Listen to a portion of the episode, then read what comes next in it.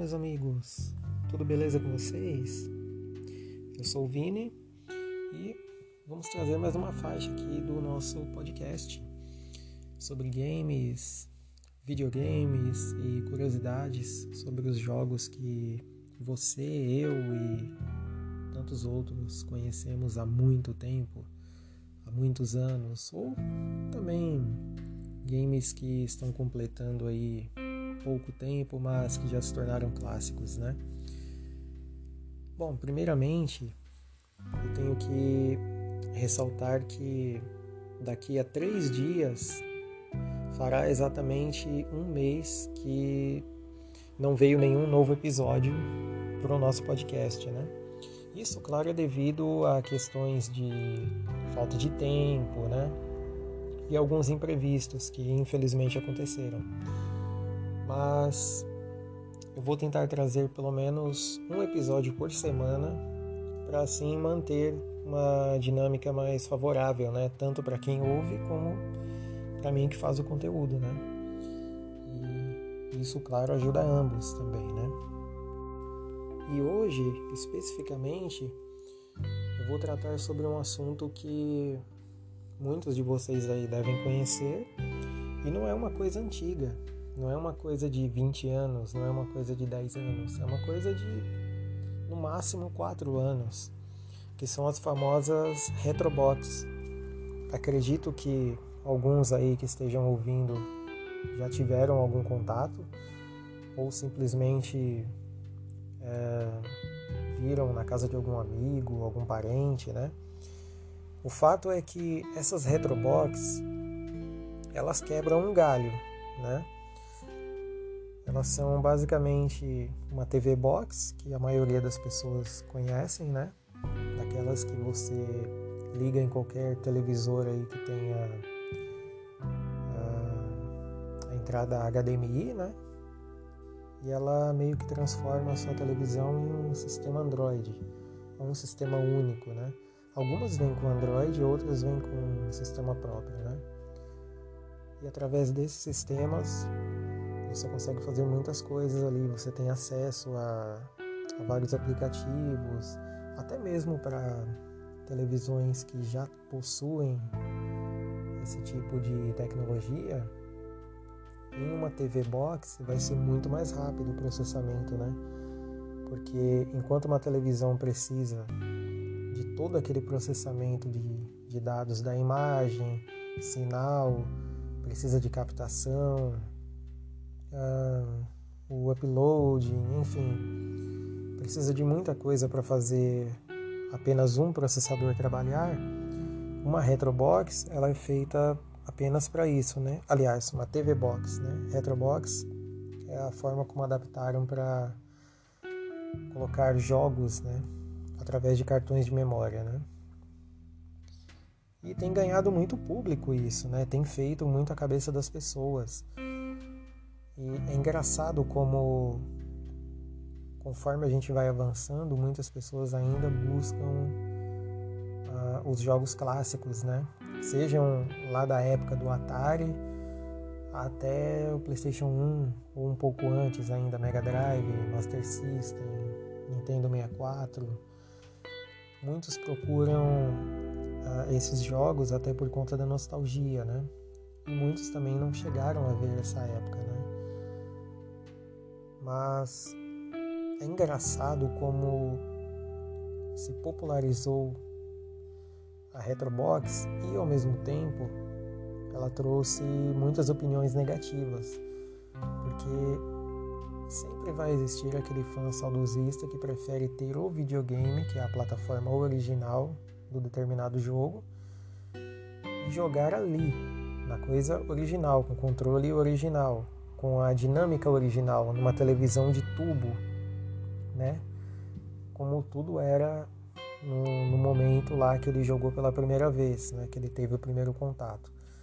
E claro, além desse saudosismo, também existe a questão de eles colocarem esses jogos na, nesses cartões de memória e os jogos não terem aquela qualidade que se espera, né? Muitas das vezes o game pode travar no meio de, de uma jogatina sua. a ROM desse game pode estar tá corrompida e aí o game não entra. E aí você tem que trocar o aparelho por conta de um game, né? Trocar o cartão no caso, né?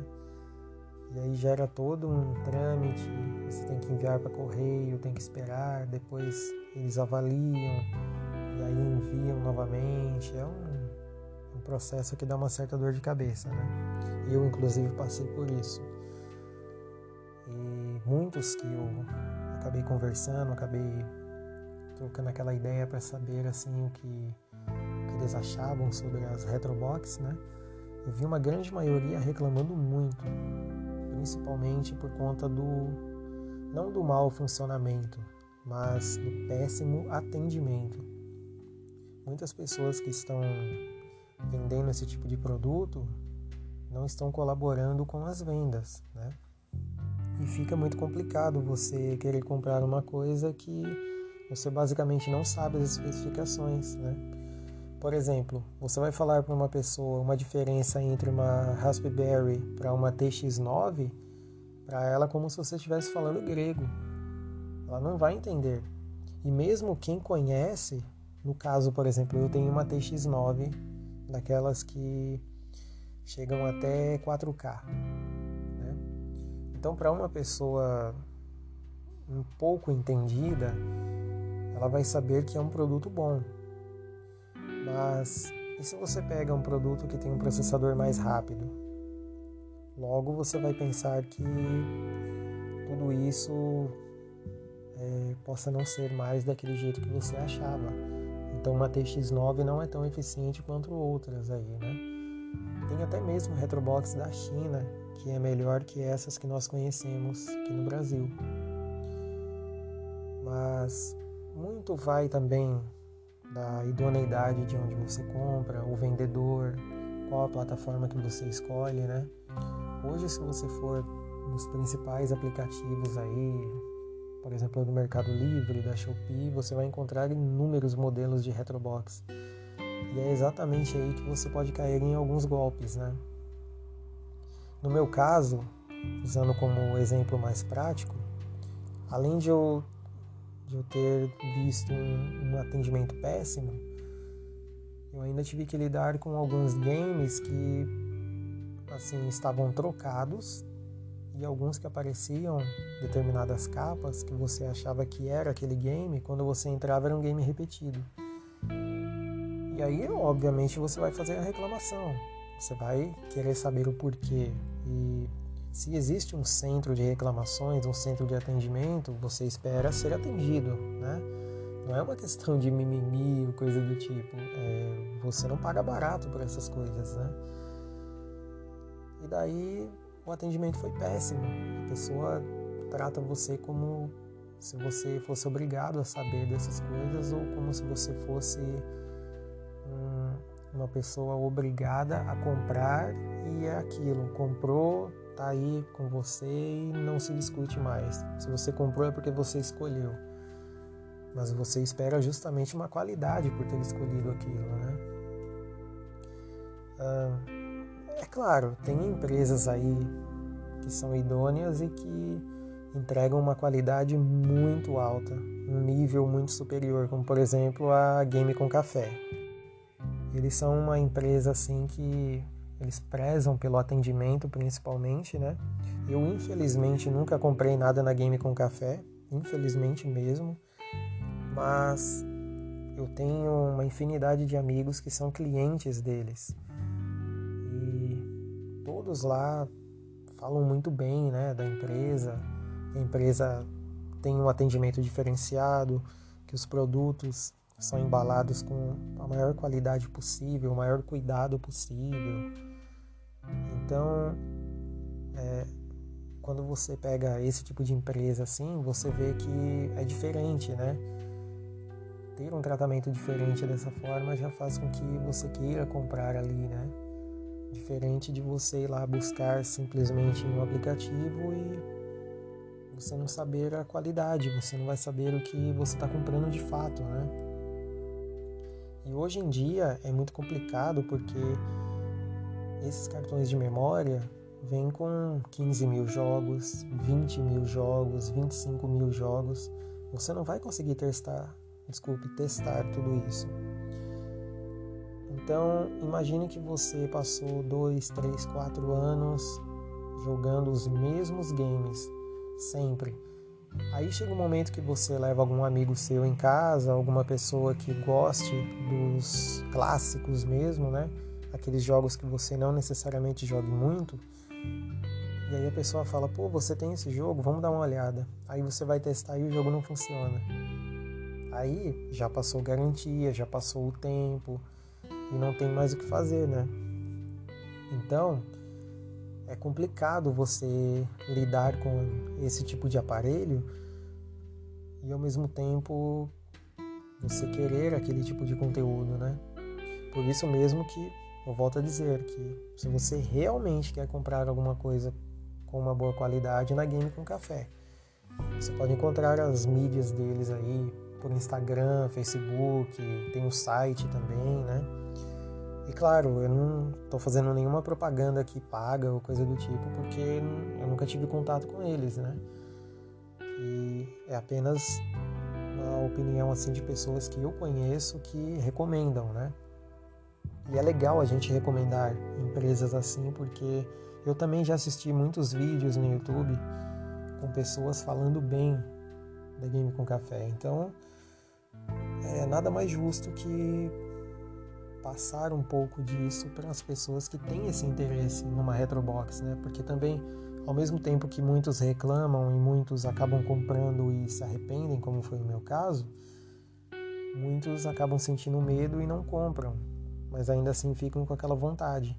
Então, nada mais justo de passar o nome de uma empresa que realmente vale a pena, né?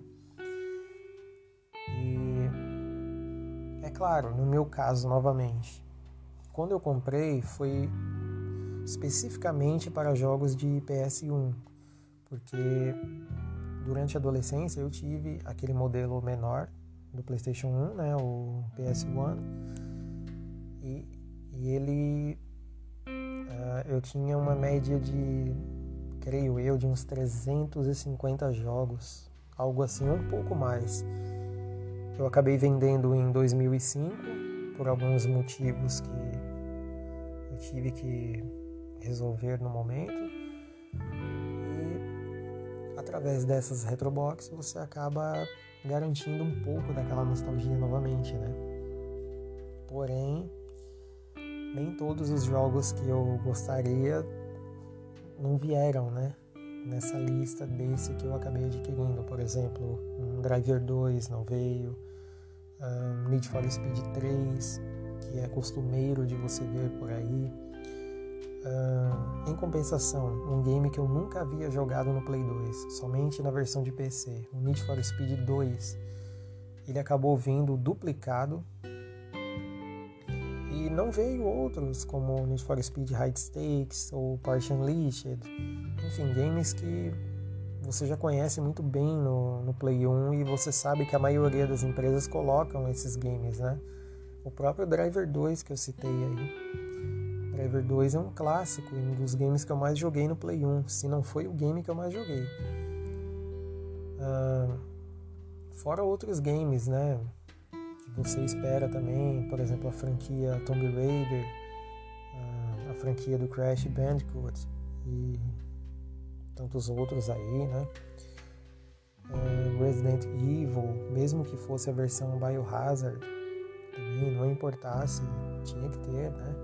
Silent Hill, enfim, uh, Gran Turismo, poxa, eu peguei uma versão de Gran Turismo que eu nem sei em qual idioma está, sabe? E ainda não funciona bem.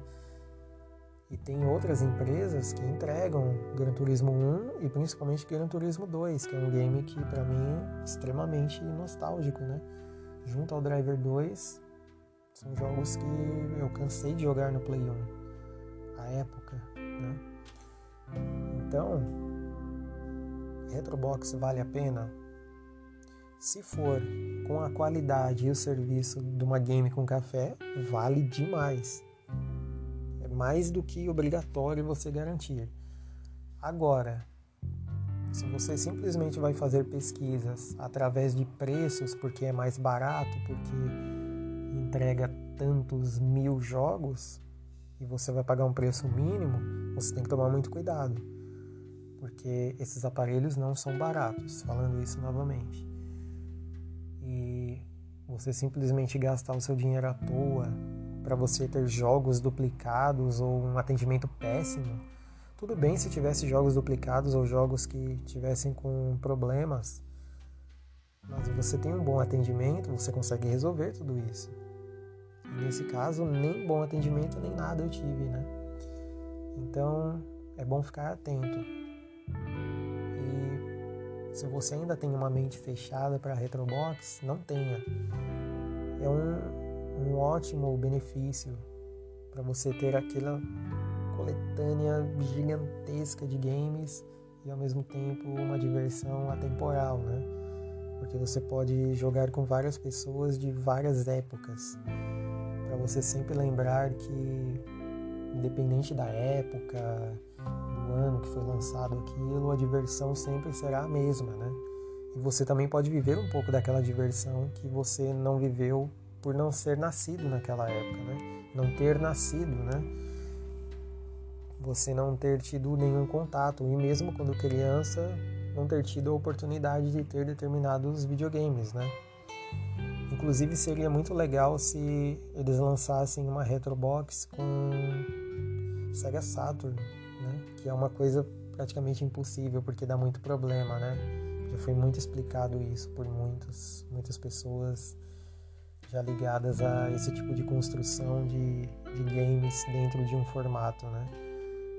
Infelizmente, mas quem sabe num futuro próximo aí consigam fazer, né? Para mim especificamente, uma Retrobox com vários dos jogos mais famosos de PlayStation 1 já seria suficiente. Né? Mas é isso. Se você procura realmente algo ligado a esse tipo de formato e não é tão saudosista a ponto de querer apenas aquilo que é o original, pode investir o seu dinheiro que com certeza vai garantir um pouco de diversão e também você vai poder mostrar para outras pessoas, por exemplo, se você tem um filho, tem um sobrinho e ele nunca teve contato com esses games, você vai poder ter esse contato junto com ele, né? E ensinar um pouco daquelas mecânicas que hoje em dia muita gente ainda apanha bastante, né? Mas que sempre são divertidas, né? Afinal, quem nunca jogou Super Mario World, né? Um jogo que eu acho que daqui a 30, 40 anos ainda vai ser relevante. E ainda muita gente não vai ter zerado tudo. e claro, sem usar o caminho da estrela, né? Afinal, você tem que ser um gamer raiz, né? Bom, galera, é isso aí. Espero que tenham curtido aqui algumas dicas e tomem alguns cuidados aí sobre essa febre dessas retrobox, né? Se forem comprar como eu disse novamente, comprem numa empresa idônea como a Game com Café ou qualquer outra que vocês conheçam que realmente entregue tudo aquilo que você precisa e no momento que você quiser. E claro, procurem por aparelhos que tenham uma boa qualidade. Não basta apenas ser uma TV box simples de 1 GB de RAM, por exemplo, e pronto, vai rodar tudo. Não tem as especificações corretas. Por isso, é bom encontrar uma empresa que realmente preze por isso e te explique e te encaminhe para o melhor sempre. Bom, em breve eu trago aí um novo episódio para vocês. Acredito que semana que vem, né? Já que eu vou tentar fazer uma, uma sequência de episódios. Eu vou gravar adiantado, né? E vou soltando uma vez por semana. E assim vai ficando um pouco mais fácil também para a rotina, né? E aqui não vai ficando sem episódios. Pelo menos uma vez por semana a gente tem uma frequência, né? Um grande abraço aí para vocês e até lá. Até semana que vem com mais algum fato, alguma curiosidade, alguma alguma crítica, talvez, que nem hoje foi, né? e alguma recomendação também. Sempre tentando melhorar cada vez mais o convívio de nós gamers, né? Grande abraço.